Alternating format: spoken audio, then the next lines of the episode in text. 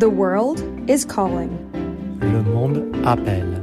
Mir zaviot. 世界在呼唤你。Il mondo ci chiama. Verden kalder.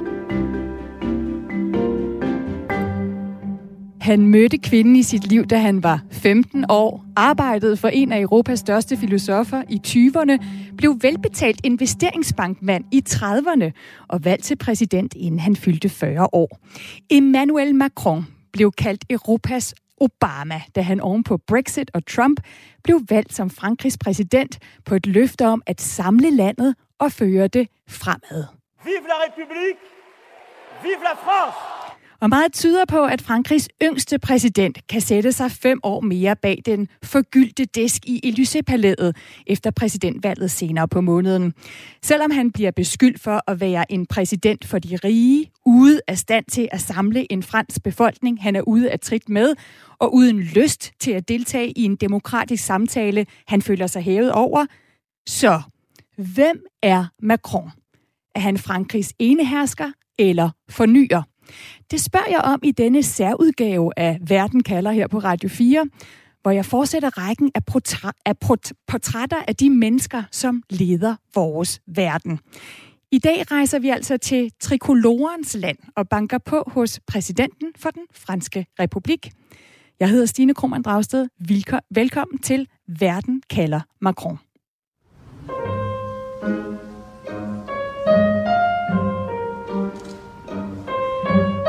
Og til lyden af en lille klassisk øh, klaverkoncert, som Emmanuel Macron, der selv er dygtig pianist, holdt for en unge elever i Élysée-palæet, kan jeg præsentere mine to øh, Macron og Frankrigs kyndige gæster. Det er Bjørn Bredal, som er forstander på Borups Højskole, og som også skriver artikler og bøger om Frankrig, og netop er hjemvendt fra Frankrig, hvor du også dækker præsidentvalget for politikken. Velkommen til Verden kalder. Tak skal du have. Og så er det Dyvike Vestergaard Johansen, journalist bosat i Frankrig. Du dækker fransk politik, og derfor også præsidentvalget tæt. Velkommen, Dyvike. Tusind tak. Lidt senere i programmet, der skal vi høre fra en dansker, der har drukket kaffe med Macron i Élysée-palæet. Og derfor kunne jeg godt tænke mig at starte der, Bjørn Bredal, for du har jo også mødt Macron, da den franske præsident var på besøg i København. Han satte en gruppe danske intellektuelle stævne i Glyptoteket. Det var blandt andet dig. Øh, og selvom I havde lidt svært ved at konkurrere med de der Rodin-skulpturer, som Macron han fik øje på, og derfor pludselig lavede en lille detur, inden han kom jer i møde, så mødte du ham jo altså. Bjørn, hvad var dit første indtryk af Macron, altså da han fik løsredet sig for de der kunststykker og for trykket hen og med jer jordiske væsener? Ja, mit indtryk var, at det eneste, der galt i hele verden, når man står over for ham, det var mig.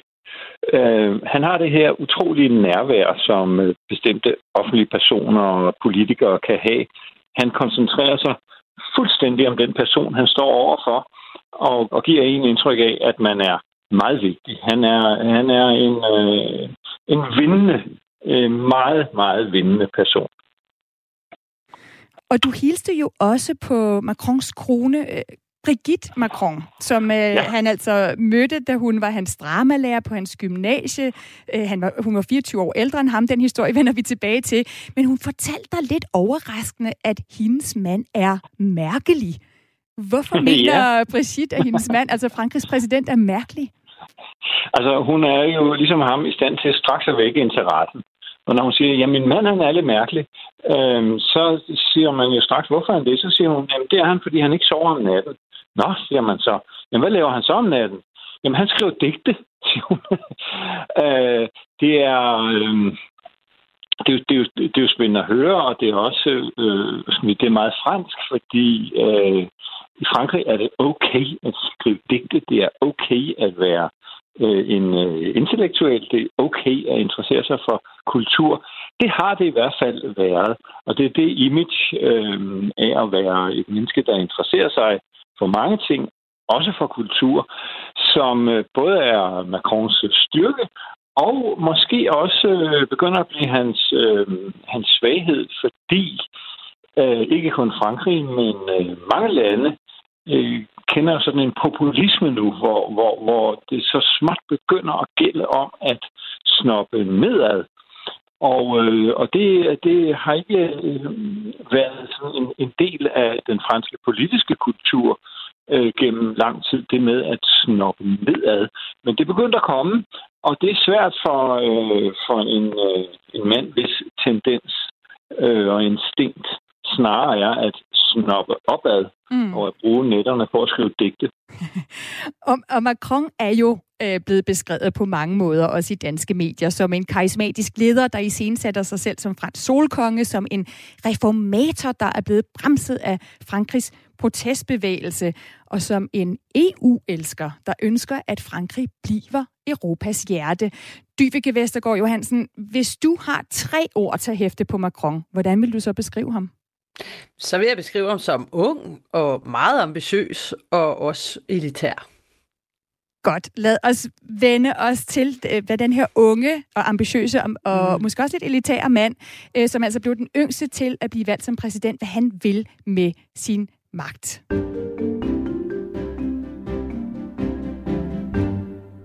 Macron var 39 år, da han blev valgt som præsident for Frankrig. Han vender op og ned på fransk politik, dels fordi han stiller op uden et parti og uden tidligere at have været folkevalgt politiker, og dels fordi han vinder over den yderste højrefløj ved at sige, at revolutionen skal komme fra midten.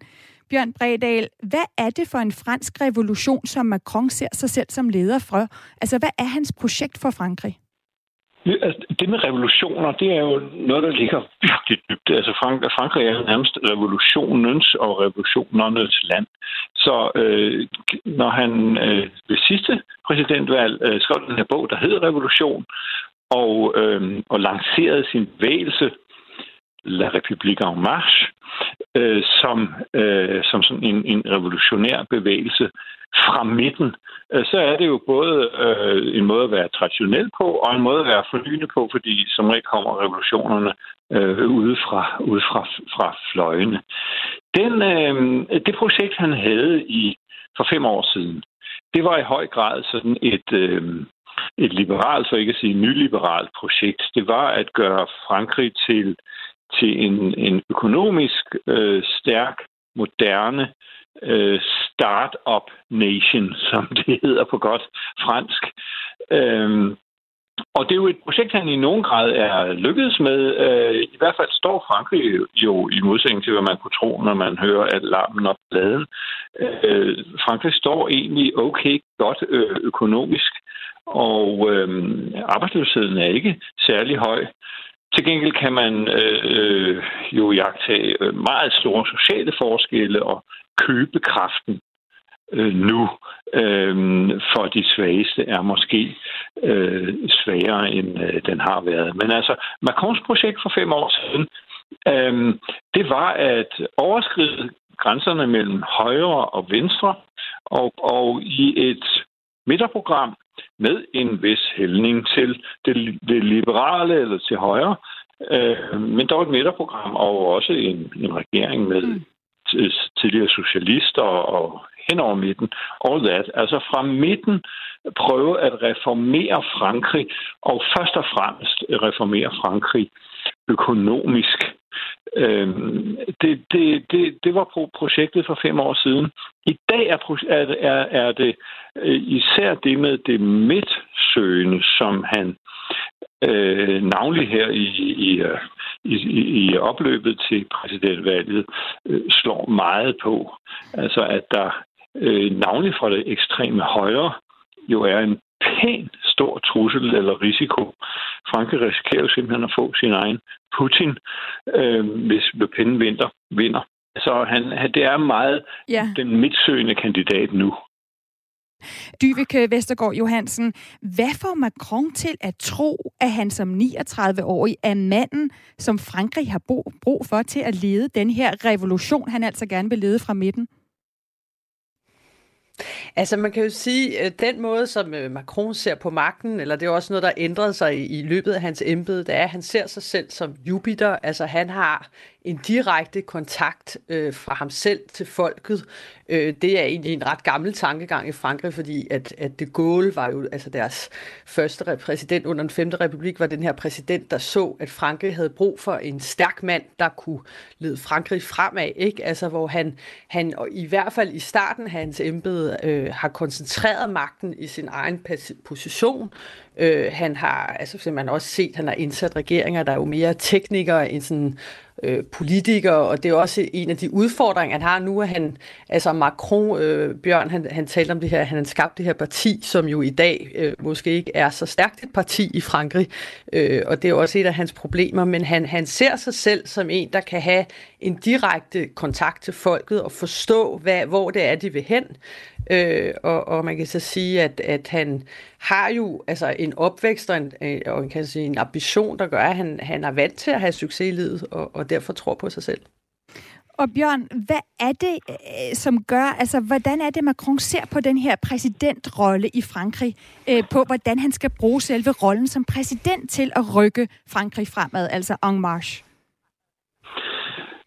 Den femte republik, øh, republik som, øh, som Dyvike siger, øh, er øh, en blanding af et kongedømme øh, og, og, et, og et præsidentstyre, øh, altså en republik. Det er, man, man kalder det en, en royal republik, og, og, og det er fuldstændig rigtigt, at, at, at det var de Gaulle, som øh, som øh, hen over et par folkeafstemninger fik, øh, fik øh, grundlagt den her republik, hvor at præsidenten øh, inkarnerer noget, noget overrepublikansk, eller noget, øh, noget, noget kongeligt. Præsidenten er altså øh, en, en meget øh, ophøjet figur. Samtidig så har man altså en republik og et parlamentarisk styre, og de to ting er forenet på en helt usædvanlig måde øh, i Frankrig.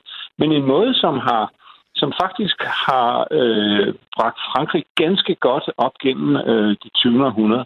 Men den model er voldsomt i krise i dag. Og det er også det er fuldstændig rigtigt, at, øh, at Macrons øh, parti, eller rettere hans bevægelse, øh, som ved sidste valg væltede det hele, øh, den, øh, det, at det lykkedes, det er faktisk blevet dens eget problem øh, nu. Fordi øh, de, alle de gamle partier, som i alle de gamle partier, det store socialdemokratiske socialistparti, det store øh, centrum-højre parti, øh, de gamle gaullister, det hele er, er voldsomt reduceret, så det er jo meget godt, at man har al magten i, i demokrati. Der er man altså også nødt til at have nogle parter, man kan forhandle med, altså man kan styre landet med. Og, øh, og der er Macron faktisk, øh, altså, øh, han, han har vundet så meget, så han næsten har vundet øh, over sig selv.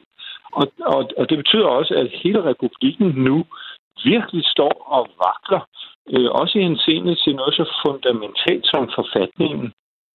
Så Dyvike, nu hørte vi uh, Bjørn også fortælle om, at det egentlig er lykkedes meget godt med det der moderniseringsprojekt for Frankrig. Mm. At, de står, at Frankrig står bedre økonomisk. Hvor godt synes franskmændene, at Macrons projekt er lykkedes?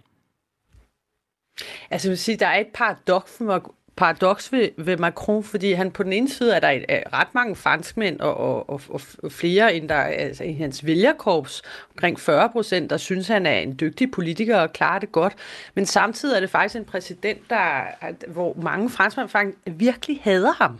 Altså, og det er sådan et nyt fænomen med, øh, med, med Macron, fordi at, at tidligere har man også set franske præsidenter, der har været upopulære, eller folk ikke kunne lide ham, men der er faktisk skrevet en bog om, at, at øh, der er det her meget udbredte had til Macron, øh, som for eksempel, det er jo også kommet til udtryk, man har set under de gule vestes bevægelse, hvor, hvor altså, de havde jo nogle meget, meget voldsomme udtryk mod Macron, altså hvor de havde dukker, de hang, altså han blev hængt sådan på, som en dukke ikke, under demonstrationer, eller brændt, eller øh, altså, og det er sådan lidt en paradoks ved ham, øh, og man kan så sige, at der er nogle sådan centrale emner, sådan at, at det er jo rigtigt nok, som Bjørn siger, at det, gået, altså det går økonomisk bedre for Frankrig, og der har Macron også altså for eksempel sørget for et bedre businessklima og reformeret arbejdsløshedssystemet, så der er en lavere arbejdsløshed.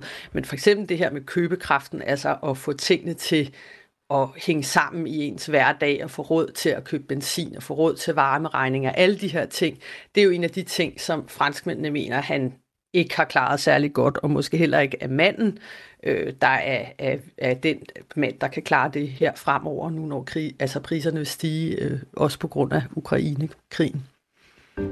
Du lytter til Verden kalder på Radio 4.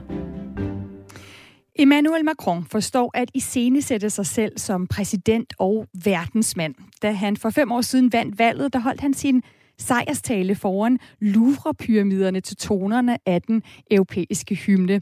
Han har modtaget både Vladimir Putin og EU's statsleder på Versailles-slottet. Han rejste til Athen og stod foran Akropolis, mens aftensolen sank ned bag bjergsiderne og talte om et stærkere EU. Så hvordan er den franske præsident, når han ikke står på den store scene, men byder på privat kaffemøde i Élysée-palæet. Det skal vi nu høre fra imamen Shirin Kankan, som min kollega Louise Østerlund Thomsen har talt med. Hun er en af de få danskere, der er blevet inviteret til Paris for at møde Macron. Det var jo ret vildt at være der. Altså, det er jo en kæmpe anerkendelse at øh, blive inviteret og øh, få den mulighed for at influere eller føre en samtale med, med den franske præsident. Emmanuel Macron har skilt sig ud som præsident ved ikke kun at invitere statsoverhoveder på besøg i Paris. Han har flere gange bedt om input fra europæiske forfattere, debattører og kulturpersoner. En af de få danskere, der har fået den invitation, er imam Shirin Kankan. Mit navn er Shirin Kankan. Jeg er forfatter, religionssociolog og stifter og leder Exit-cirklen. Derudover så er jeg også øhm, stifter af Maria Moskeen, som er Nordens første moské med kvindelige imamer. Og så er jeg forfatter til bogen Kvinder og fremtidens islam. Og netop den bog er grunden til, at den franske præsident byder Shirin Khan på kaffe i Élysée-palæet. Men faktisk var hun lige ved at takke nej til invitationen. Jeg var på kontoret i Exit-cirklen, og så ringer telefonen, og det er sådan en kvinde, der taler engelsk med fransk accent, og spørger sådan, om jeg har mulighed for at komme og møde øh, the president. Og jeg tror, det var president of an NGO. Så jeg kigger sådan i min kalender, og så kan jeg se, at jeg har et foredrag den dag i København, så jeg siger, det kan jeg desværre ikke. Og så så hun helt stille, og så siger hun, It's the president of France, Emmanuel Macron. Og så er jeg, sådan, så er jeg helt stille, og så, så siger jeg bare, oh, okay, jeg, jeg tror godt, jeg kan komme. Shirin Kankang bliver inviteret til Paris sammen med den franske rabbiner Delphine Auveleur. Macron han vil gerne diskutere religionens rolle i Europa med dem. Jeg tror, han var interesseret i at få et indblik i, hvordan jeg taklede spørgsmålet om islam i Europa, og ønsket et indblik i vores aktivisme i Danmark, altså hele etableringen af en moské med kvindelige imamer, vores reformtiltag i forhold til at øh, give en plads til muslimer i Europa øh, på, en, på en anderledes måde og en ny måde. En martsmorgen i 2018 byder Macron velkommen på Élysée-palæet. Han hilste meget varmt og hjerteligt, og det var et håndtryk.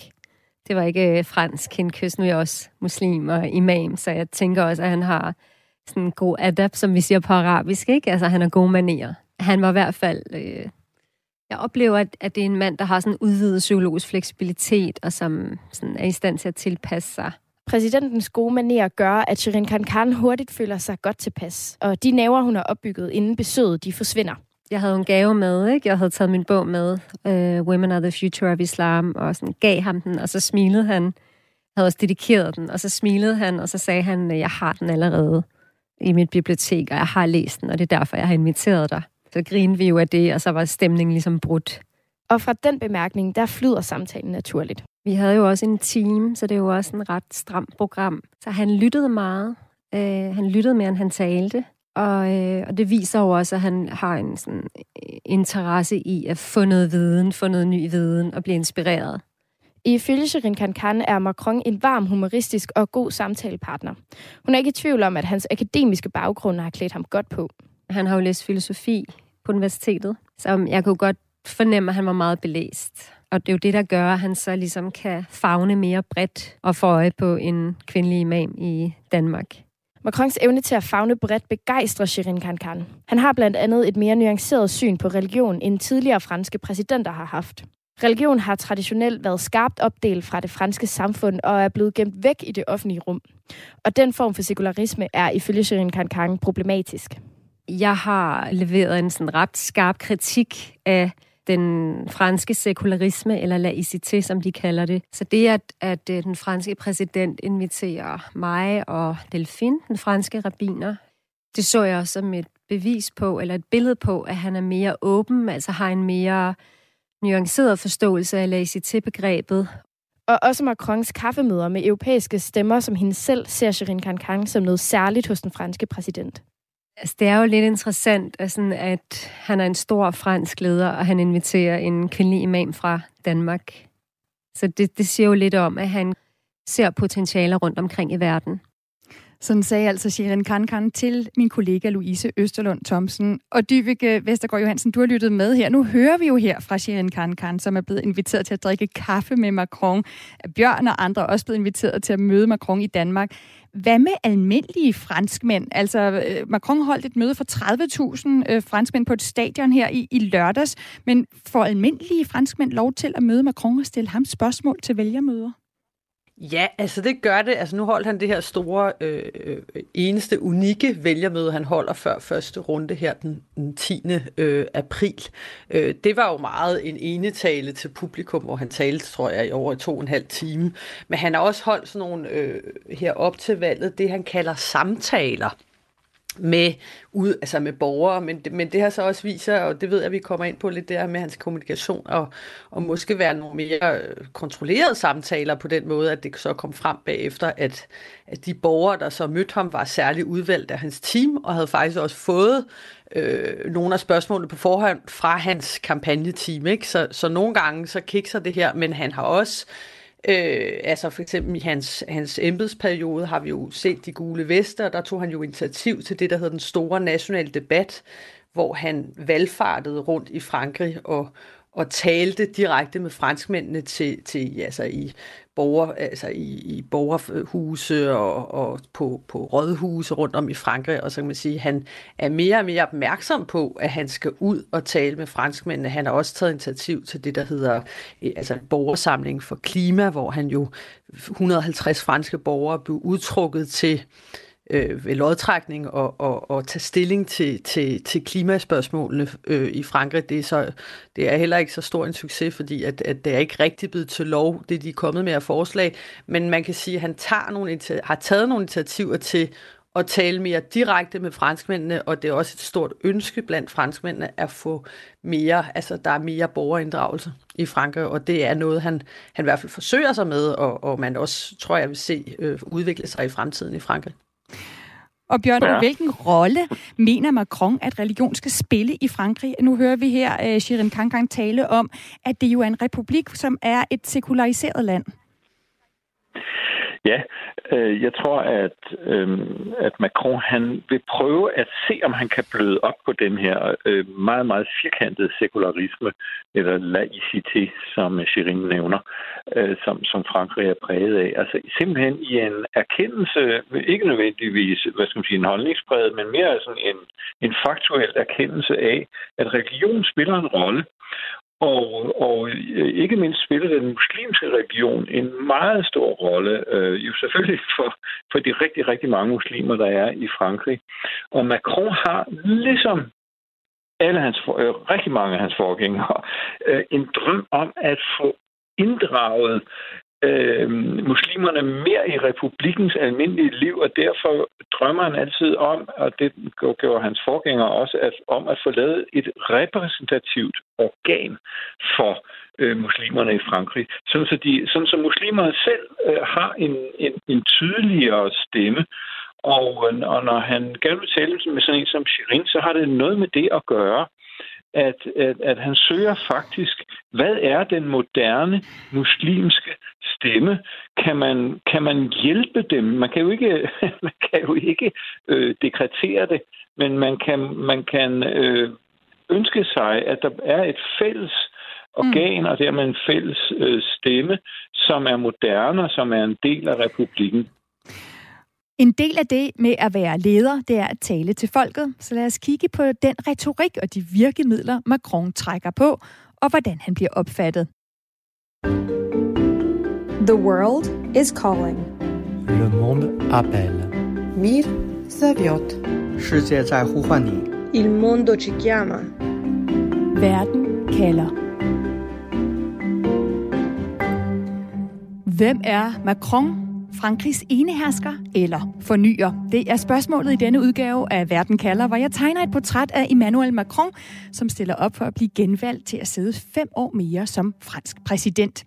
Og det gør jeg sammen med dig, Dyvike Vestergaard Johansen, journalist bosat i Frankrig gennem 14 år, og dig, Bjørn Bredal, der dækker valget for politikken, og så er du også forstander på Johan Borups Højskole. De næsten 30 minutter, der skal vi kigge på, hvor god en retoriker, en kommunikator Macron er, og hvilken person, der gemmer sig bag Monsieur le Président, altså hvem er mennesket bag magten. Og så skal vi også nå at kigge lidt ind i Macrons fremtid. Husk, du kan sende en sms ind til mig, hvis du vil være med her øh, til at præge programmet. Skriv på 1424, skriv gerne dit navn og hvor i landet du skriver fra. Claus har blandt andet skrevet, at den franske præsident altid frisk med en kæk bemærkning. Bjørn, det kan du måske hurtigt svare på, om, øh, om han er. Jeg lagde mærke til det her til morgen. Han var gæst i France Inter, og så spurgte de ham, øh, om han var, om det var præsidenten eller kandidaten. Og så sagde han øh, en même temps, altså begge dele. Og det var sådan en frisk bemærkning, fordi øh, man har gjort meget øh, grin af, at han altid siger en même temps.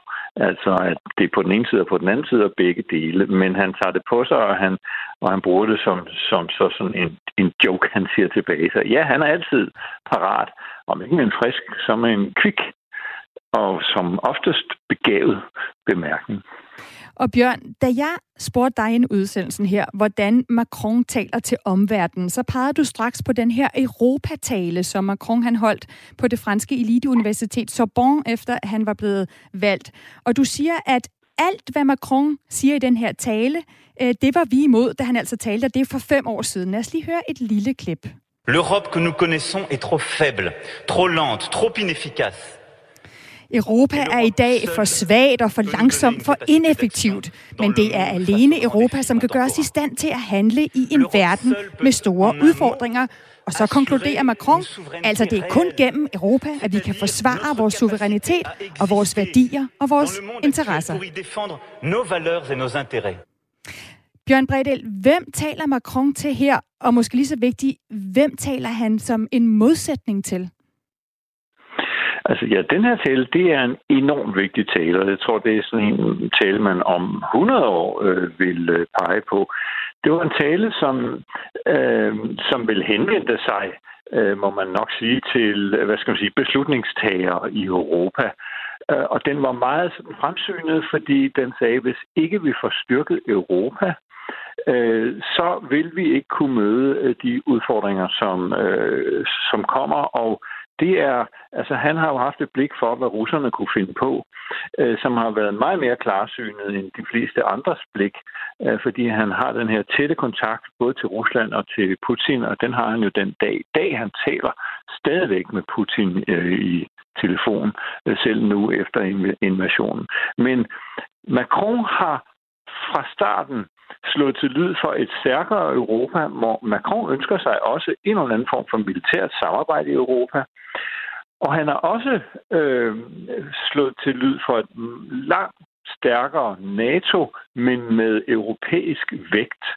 Og, øh, og det var selvfølgelig under indtryk af, af årene med Trump. Øhm, du spurgte om, om han har tendens til kvikke bemærkninger. Han kom jo til at sige om NATO, at, han, at det forekom ham, at NATO var en hjernedød øhm, organisation. Øhm, i, I mellemtiden er det jo altså forløbig NATO, som er øh, vores øh, eneste redning i forhold til de meget ekspansive russere. Men altså det ønske han lige fra starten markeret om, at om et styrket Europa, som vil kunne i højere grad tage hånd også om sin egen sikkerhed. Øh, det øh, reagerede alle jo meget negativt på for 4-5 år siden, men i dag er det jo noget, alle prøver at samle op på og, at nå hen til.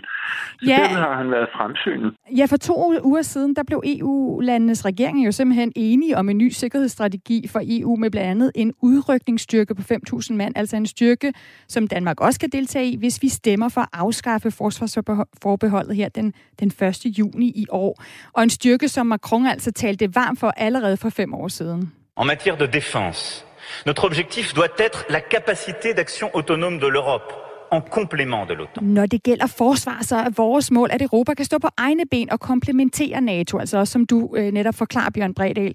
Dyvike Vestergaard Johansen, i, i forhold til danske politikere og statsministre, så er det jo en meget anderledes måde at tale både om EU og EU-forsvar på, men også at prøve at overbevise sine vælgere. Altså i Danmark vil vi nok synes, at en politiker, der taler sådan, måske var sådan lidt højpandet og elitær. Hvad siger franskmændene til taleren Macron? Virker det her på dem? Altså man siger, på den europæiske dagsorden, altså får han tit point for, uh, altså fordi franskmænd har jo det her billede af Frankrig er, er, er hjertet af Europa, så de kan, altså han får point for at ville Europa og for hans Dyvike, vi har en lille smule problemer med din øh, forbindelse. Så kan jeg jo kaste spørgsmålet videre til dig, Bjørn. Altså, franskmændene, hvordan reagerer de på den her taler Macron, som jo taler på en helt anden måde, end danske politikere vil, vil henvende sig til danskere på? Jamen, der er jo, er jo ved at ske det i Frankrig, som der sker i så mange andre lande, at, at opinionen bliver delt op i øh, en, en meget øh, dannet og uddannet og øh, del, som, øh, som, som fuldstændig øh, øh, forstår og, og værdsætter øh, øh, den der øh, henvendelsesform. Og så en, en, øh, en anden del, der, der står af og, og reagerer imod, og egentlig slet ikke vil, øh, vil høre. Men altså, det tvitungede, altså det, øh, det, det, det kender vi jo også fra, øh, fra danske politikere. Nu, nu, siger, nu ved vi, at vi har det her forsvarsforbehold, og at vi, og at vi øh, tidligere har været meget imod ideen om øh, europæisk forsvar. Ikke desto mindre har Danmark jo været det land, der sammen med Frankrig er taget til øh, Afrika og har bekæmpet terrorisme dernede. Og, øh, og det, at vi øh, i en vis forstand har været en del af en fransk udrykningsstyrke, det er jo ikke noget, vi sådan har reklameret så meget med, eller danske politikere har reklameret så meget med det vil altid være sådan, at man, man argumenterer i forskellige niveauer. Der er noget, man siger, der er noget, man gør, der er noget, der er henvendt til den ene del af opinionen, noget henvendt til den anden del af opinionen. Og der er ingen tvivl om, at i Frankrig, der er Macron bedre til at henvende sig til dem, der er lige så dannet og uddannet, som han selv er, end han er til at henvende sig til øh, dem, der har svært ved at klare benzinpriserne øh, ude på landet i, i Frankrig. Og Bjørn Macron er blevet sammenlignet med Obama. Øh, og selvom han måske ikke er elsket i hele Frankrig, så har han jo en masse sådan star power uden for Frankrig. Da han var i Danmark sidst, så skrev en dansk avis blandt andet, at Macron er en forfører, og at alle, der møder ham, bliver en smule forelsket. Blev du forelsket i ham, da du mødte ham? Og, og hvor god en taler synes du, han er? Jamen, jeg kan da fuldstændig genkende det med, øh, det med forføreren. Altså, i, øh, i, i den lille kreds, hvor man er over for ham, der er han meget øh, charmerende. Jeg synes slet ikke, han, han kommer ikke i nærheden af Obama som taler, men det er der vel sådan set ikke nogen på, på den ganske klode, øh, der gør. Øh, Obama havde jo den her utrolige evne til at tale til følelserne, til hjertet, til at bryde ud i sang. Alt det. Øhm, når, øh, når Macron forsøger at være i det toneleje, så, så skurer det. Øhm, den, den, den der Macron-tale til, øh, den her Obamas tale til hjertet, nej, det, det, det er ikke lige en streng, han har på sin øh, violin. Men, øh, men en dygtig taler, en enormt dygtig taler er han, og han udvikler det også, og, og senest ved valgmødet med de 30.000 deltagere øh, her øh, i, i søndags, eller i lørdags, øh, der, der kørte han virkelig i, øh, i alle registre. Det er meget følelsesladet, det er meget køligt overblik, Jupiter-agtigt. Øh, alle registre, men man fornemmer også, at det er noget, han har tillært sig, og det er noget, øh, han har sådan et, et intellektuelt forhold til. Øh, han, han er en intellektuel mand, der, der som alle andre intellektuelle mennesker gerne vil øh, blive bedre til det med følelserne. Lad os lige se på nogle af de andre virkemidler, som Macrons kampagne bruger til at fortælle en historie om, hvem det er, der knokler for franskmændene som deres præsident. Øh, for nylig så slog Elysée Palæet en række opsigtsvækkende billeder op af Macron på arbejde. Dyveke Vestergaard Johansen, du skulle gerne være med os igen. Kan du ikke lige beskrive ja. Øh, de her billeder, og hvordan de blev modtaget? Ja, altså det var hans... Macron, han har sådan en hoffotograf, der går og tager billeder af ham, og det var på hendes Instagram-profil, at de her billeder blev slået op, hvor man så ser en øh, fransk præsident øh, ubarberet, øh, med, altså ser træt ud, og han står i, i, i sådan noget ungdomstøj, altså sådan et par, par jeans og en, og en heldetrøje, ikke? Og, og han, han øh, altså der kom ud bagefter, at han forsøgte at, at ligne altså den ukrainske præsident øh, Zelensky, og der går også nogle rygter omkring, at, at det er faktisk hans øh, kampagneteam, der har sagt til ham, at han skal lade være med at barbere sig, og han skal også gerne se træt ud. Altså han skal ligne en præsident, øh, der arbejder, og, og, og, og de her billeder, der bliver slået op, øh, øh har vist sig, at hans kampagne er ret vigtige, fordi at, at Macron har jo altså er udfordret af, at han også skal tage sig en krig i, øh, i Ukraine, og jo er meget fremme på, på den dagsorden, men faktisk ikke har særlig meget tid til at køre valgkamp. Eller det far han forhåbentlig i den her uge for ham, men, men altså, så, så, så det, det har, altså modtagelsen er, at det har jo stor betydning og har en stor effekt, de her billeder, men bliver også kritiseret for, eller man kan sige, at det, det er sandsynligt, eller der er noget stated i den her form for kommunikation, at, at, at, at, at det går der også rygter om, at det ikke er bare naturligt, at han står i, i øh, og ser træt ud, ubarberet i, øh, i sådan et øh, søndagsoutfit. Lad os også lige høre, hvordan Macron øh, lyder, når han møder helt almindelige franskmænd på gaden. Her er det en ung mand, som fortæller Macron, at han søger et væld af jobs uden held, hvor til Macron svarer, jeg kan finde dig et arbejde ved at gå over gaden her. Altså, at den unge mand kunne få job, hvis han bare gik over på den café på den her gade, hvor de står. Je, je, je traverse la rue, je vous en trouve, ils veulent simplement des gens qui sont prêts à travailler, avec les contraintes du métier. Oui, oui. Ja, det er altså Macron her, man hører, der siger, du kan da bare gå over på den anden side af gaden, så der er job til dig. Dyvike, det her klip er blevet brugt igen og igen som et eksempel på, mm. at Macron er arrogant, at han er ude at trit med vælgerne, øh, som kæmper med arbejdsløshed, med købekraft, som I har været mm. inde på. Altså, de tjener så lidt, at de kan leve af deres job. Hvordan styrer Macron og hans stab, hvordan han kommunikerer?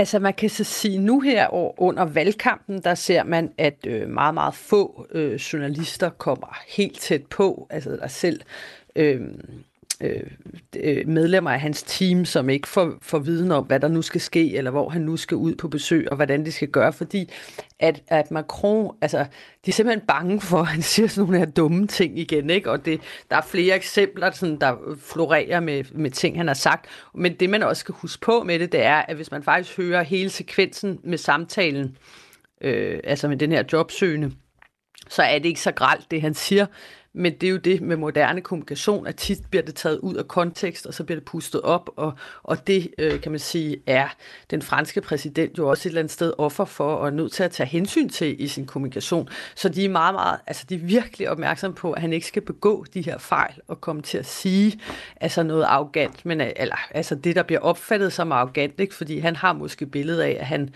han er, er smart med de unge og prøver at, at kommunikere på sådan en direkte måde med folk og almindelige mennesker. Øh, men det er altså, som du nævner, og klippet her et eksempel på, gået galt nogle gange.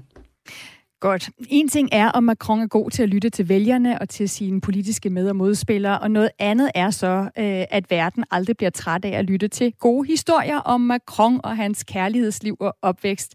For hvem er mennesket Emmanuel Macron, og hvad har formet ham? Det skal det handle om nu.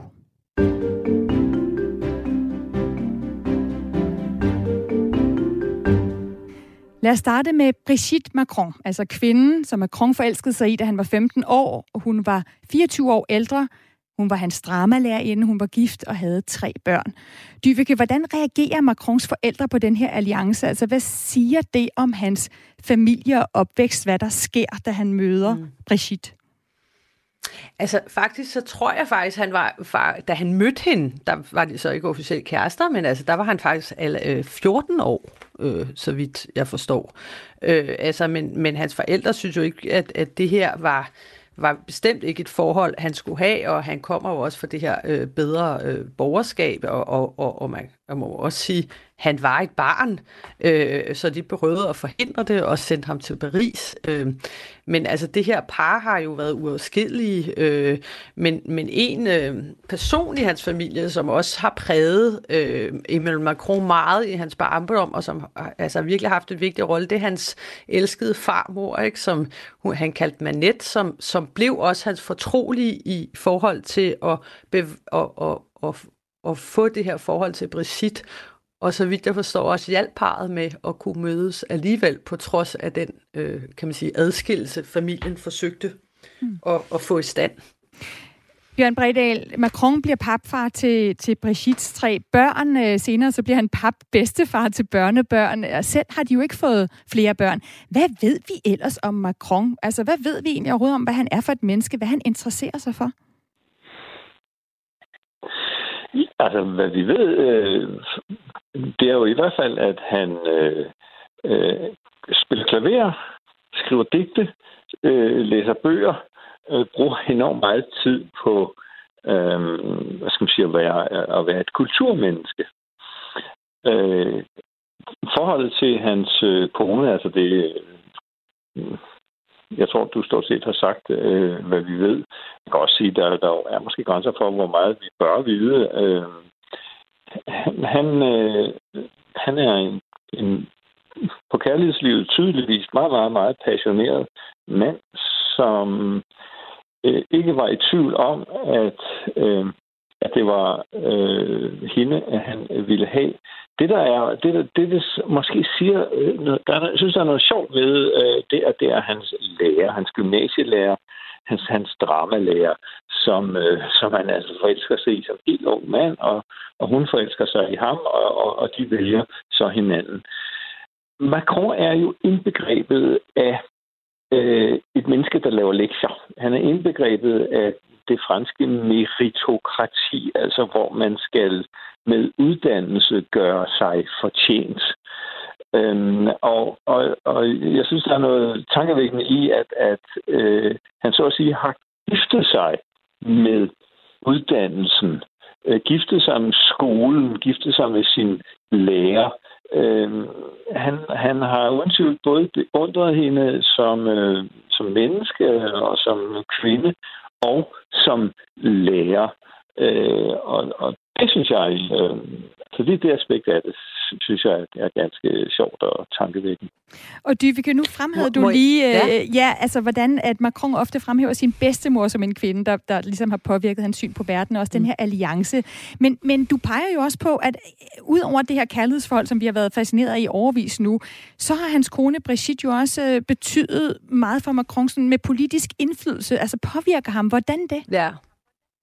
Der er jo meget få mennesker, øh, der kommer helt tæt på Macron, og Brigitte Macron er en af de få, og hun fungerer sådan set som en slags coach for sin mand, der er præsident. Altså man kan også se for eksempel nogle af de her billeder, der er kommet ud fra fra Macrons hoffotograf, der sidder før det her øh, vælgermøde i weekenden, der sidder Macron helt tæt op af Brigitte Macron, før han skal ind og tale.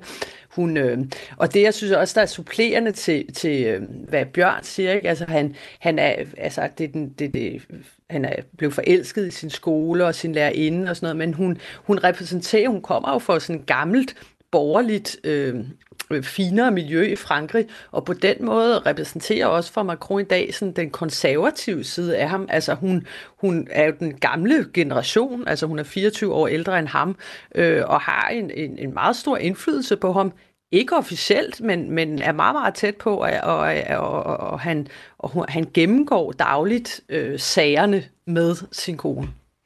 Vi har fået en sms fra Inger, der skriver ind, Macron er mærket af sin ringe højde. Det er meget normalt for små mænd at puste sig op og tro, at de er store ledere. Han mener selv, at han er den store europæiske leder. Det virker blot komisk, skriver Inger altså ind på sms'en. Du kan også skrive ind på 1424, hvis du har en kommentar til det her portræt, vi tegner af Macron, som jo stiller op, genopstiller til at blive valgt som præsident for Frankrig i den her måned. Det er jo en måde at beskrive Macron på, som Inger lige skriver. Det er en anden måde er jo, at han jo på mange måder, altså har hans vej, Macrons vej til præsidentembedet været anderledes. Jo, han er som mange andre i den franske elite uddannet i statskundskab fra eliteskolen ENA øh, i Paris, men han har også studeret filosofi, han har også arbejdet som assistent for en stor fransk filosof. Han blev også lige millionær øh, og var investeringsrådgiver, inden han blev præsident. Og øh, selvom han var økonomiminister, inden han blev præsident, så har han jo altså ikke erfaring som folkevalgt politiker. Bjørn, hvad er det for et type menneske, der mener, at han er klar til at tage magten og lede Frankrig fremad som bare 39-årig? Jamen, det er jo et menneske med pænt stor øh, selvtillid. Det, det, må, det må man sige. Og et menneske med et kæmpe øh, drive. Altså øh, sådan en, en døgnbrænder, som er i stand til at arbejde øh, stort set øh, døgnet rundt. Og, og, og skrive digte om natten. Skrive digte om natten. Øh, som sagt, øh, spille klaver og, og, øh, og også... Altså, der er sådan et særligt øh, nummer, som franske øh, økonomer og, og, og ikke mindst økonomiminister og finansminister, den slags, øh, de øh, gerne vil kunne, og som gør enormt indtryk på deres eget miljø, det er at kunne sagerne udenad. Øh, Giscard d'Estaing, han var som finansminister var berømt for at fremlægge finansloven seks timer, og alt gjorde han ud af hovedet, kunne alle tale udenad. Macron han kan det samme. Den tale, han holdt forleden på øh, to og en halv time, den, den holder han også øh, lige ud af hovedet. Altså, han har virkelig et hoved, der er i orden. Samtidig vil han så øh, øh, være, øh, også fordi han har lyst til det, det her øh, kulturmenneske. Men det er klart, at i sådan et, et apparat med sådan et hoved, og også sådan en træning, sådan en uddannelse, øh, der er nogle kæmpe clash imellem hjerne og hjerte. Øh, og og, og det, det er der ikke nogen, der, der ikke opdager. Øh, og, og det er måske også der noget, at han, han inkarnerer i hele, den, øh, i hele den franske kultur og i hele den franske samfundsmodel, som virkelig står og vakler nu imellem altså det her meget højt uddannede og også meget kulturinteresserede segment, man kan også, i dag vil man kalde dem globaliseringens vindere, og så på den anden side et Frankrig, som er globaliseringens tabere, og for hvem, altså det, they couldn't care less, altså om, om nogen kan finansloven udenad, om nogen kan spille Chopin udenad, om nogen kan skrive digt om natten, they couldn't care less. Det, der er afgørende, det er, om benzinprisen er over eller under 2 euro lytter til Verden kalder på Radio 4. Lad os få samlet alle de her skitser, som vi har af, af Macron til et portræt. Så Dyveke, hvis jeg nu spørger dig, hvem Macron er, altså om han er Frankrigs enehersker eller fornyer, hvad er så dit svar? Jeg vil sige, det er både og. Altså, han har vist sig som en præsident, der beslutter meget alene, og, og, og synes, han er den her mand, der, der, der kender de rigtige svar for Frankrig. Øh, man kan sige, at han har også forandret Frankrig. Altså bare det her med, at, at Frankrig lige pludselig fik en ung præsident, det taler man ikke så meget om, men, men, men, men før øh, Emmanuel Macron, så var det jo kun de gamle, der, øh, der øh, der gik ind i politik i, i, i Frankrig og var aktiv. Altså man kan så sige, han står jo over for en kæmpe udfordring. Det er jo, om, om franskmændene synes, han er en fornyer, og synes, han er vejen frem. Ikke? Og der er han jo virkelig udfordret også. Nu ser man jo opinionsmålingerne, at ja, han går videre til anden runde, men i forhold til, til 2017-valget, øh, så her i 2022, så ser det ud til, at Marine Le Pen faktisk får et rigtig godt valg. Hun er oppe på knap 47 procent af stemmerne, ikke? hvis der var, var, var, var valg i dag. Ikke? Og, og man kan sige, det er jo en, en meget, meget, meget tæt kamp for at, og, øh, at vinde, og, og spørgsmålet er jo simpelthen, øh, øh, om han, om, altså det kan måske vippe over, og, og det er usikkert, om han, han øh, fremstår som Frankrig, så, altså for franskmændene som fremtiden, og den fornyer, de har brug for, ikke? Bjørn Bredel, hvad er dit svar på det spørgsmål? Ser du Macron som øh, Frankrigs enehersker eller fornyer? Altså enehersker er han jo ikke, og der er ingen mennesker, der kan være enehersker i, i, et, øh, i et moderne samfund. Men han er en, en præsident, der forsøger øh, at øh, være præsident i overensstemmelse med den femte republik, og i den femte republik, der skal en præsident være lidt af en konge eller af en kejser. Ellers så passer det simpelthen ikke med selve øh, forfatningsmodellen. Og, øh, og i den forstand, øh, ja, altså enehersker, det, det, det, det synes jeg slet ikke er ordet, fordi øh, det er ikke så meget ene, øh, der, der, der er afgørende, men, men en, en royal øh, præsident, en kongelig eller kejserlig præsident, øh, det tror jeg faktisk øh, gerne han vil være, og det tror jeg egentlig også, at en stor del af franskmændene vil, øh, vil have. Men, men Dyk har fuldstændig ret i, så er der en lige så stor del, næsten halvdelen af franskmændene, som jo slet ikke vil fremad. De vil mm. tilbage. Ja. De vil tilbage, og så skal man vælge Le Pen, hvis man er nostalgiker. Og der bliver vi simpelthen nødt til at slutte. Bjørn Bredal, journalist og forfatter og højskoleforstander, og Dyvike Vestergaard Johansen, journalist øh, bosat i Frankrig. Tak til jer begge to for at gøre os klogere på mennesket og præsidenten Macron. Selv tak. Det var ringet. Macron, som altså stiller op til præsidentvalget, som bliver afgjort den 24. april. Og derfor så endevender vi selvfølgelig her på Verden kalder valgresultatet den 25. april, og hvilken betydning det får for både Frankrig, for Europa og for resten af verden. Og så er der bare at sige, husk at abonnere på Verden kalder som podcast, så du for eksempel har adgang til de særudgaver med fulde interviews, vi også udgiver. Du kan altid finde alle episoder af Verden kalder på Radio 4's app. Og skriv gerne med ris og ros og idéer til verdenkalder snablag radio4.dk. Jeg hedder Stine Krohmann Dragsted, og jeg tilrettelagde denne udsendelse sammen med Louise Østerlund Thomsen. Camilla Høj Eggers er redaktør. Verden kalder er tilbage live i din radio næste mandag kl. 10.05 her på Radio 4.